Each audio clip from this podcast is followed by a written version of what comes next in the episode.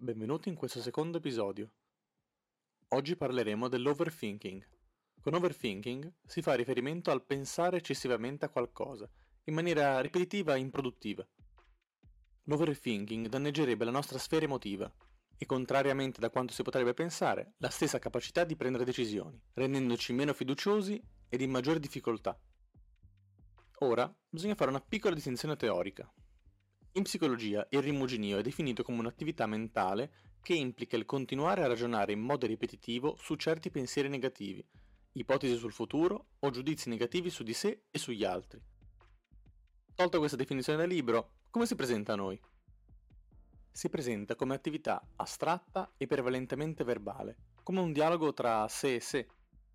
Essendo volto ad eventi futuri, il rimuginio ha caratteristiche ansiose. L'ansia è però utile nella preparazione ad eventi futuri e reali, mentre il rimuginio si attua in funzione di un pericolo creato dalla mente stessa, per il quale quindi non può esserci una disconferma.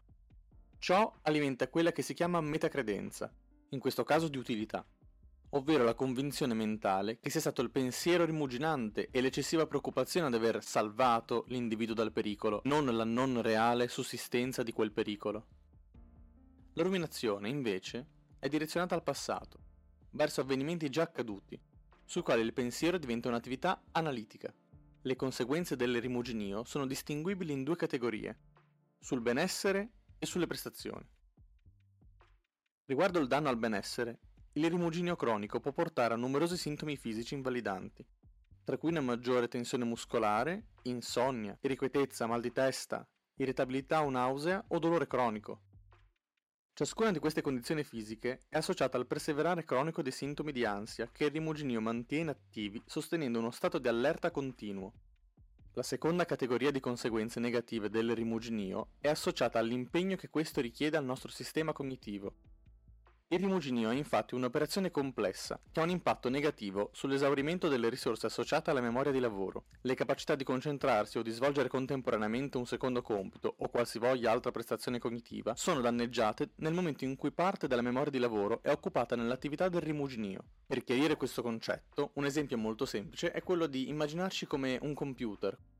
Noi abbiamo una CPU, un cervello, che ha un tot di energia da dare contemporaneamente se io tengo tanti programmi aperti sul computer, probabilmente si bloccherà o comunque si scaricherà molto velocemente, mentre invece se apro solo una scheda, il mio computer durerà molto di più, perché non ha altre fonti che prendono energia in quel momento. Stessa cosa, se io mentre sto facendo un compito, mentre studio o faccio altro durante la giornata, ma una parte del mio cervello è comunque sempre impegnata a rimuginare su qualcosa, una parte della mia energia giornaliera sarà sempre dedita a quello.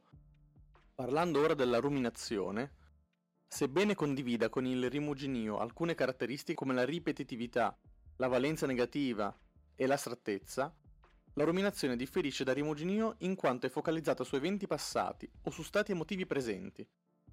Non è quindi un'attività mentale predittiva, ma piuttosto analitica, tesa a identificare le ragioni e le cause e le implicazioni di un evento negativo, cercandole principalmente nel proprio comportamento, personalità, natura o storia l'individuo percepisce una discrepanza tra lo stato attuale e uno desiderato, o ad esempio un outcome, un risultato accaduto in passato e quello che avremmo voluto succedesse.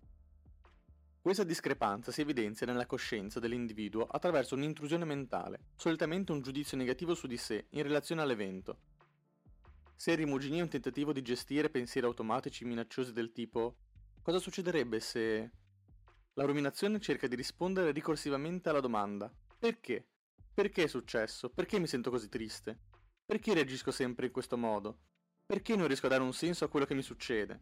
Perché non mi sento bene? Perché continuo a fare gli stessi errori? Perché le cose non vanno mai bene? Cosa ho fatto per meritarmi questo?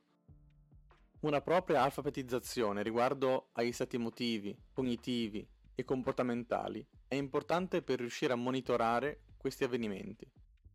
Nel caso in cui questi diventino invalidanti, è importante rivolgersi a uno specialista. Vi ringrazio per aver ascoltato questo secondo episodio. Se avete idee per il prossimo episodio, scrivetele pure. Ti auguro un buon proseguimento.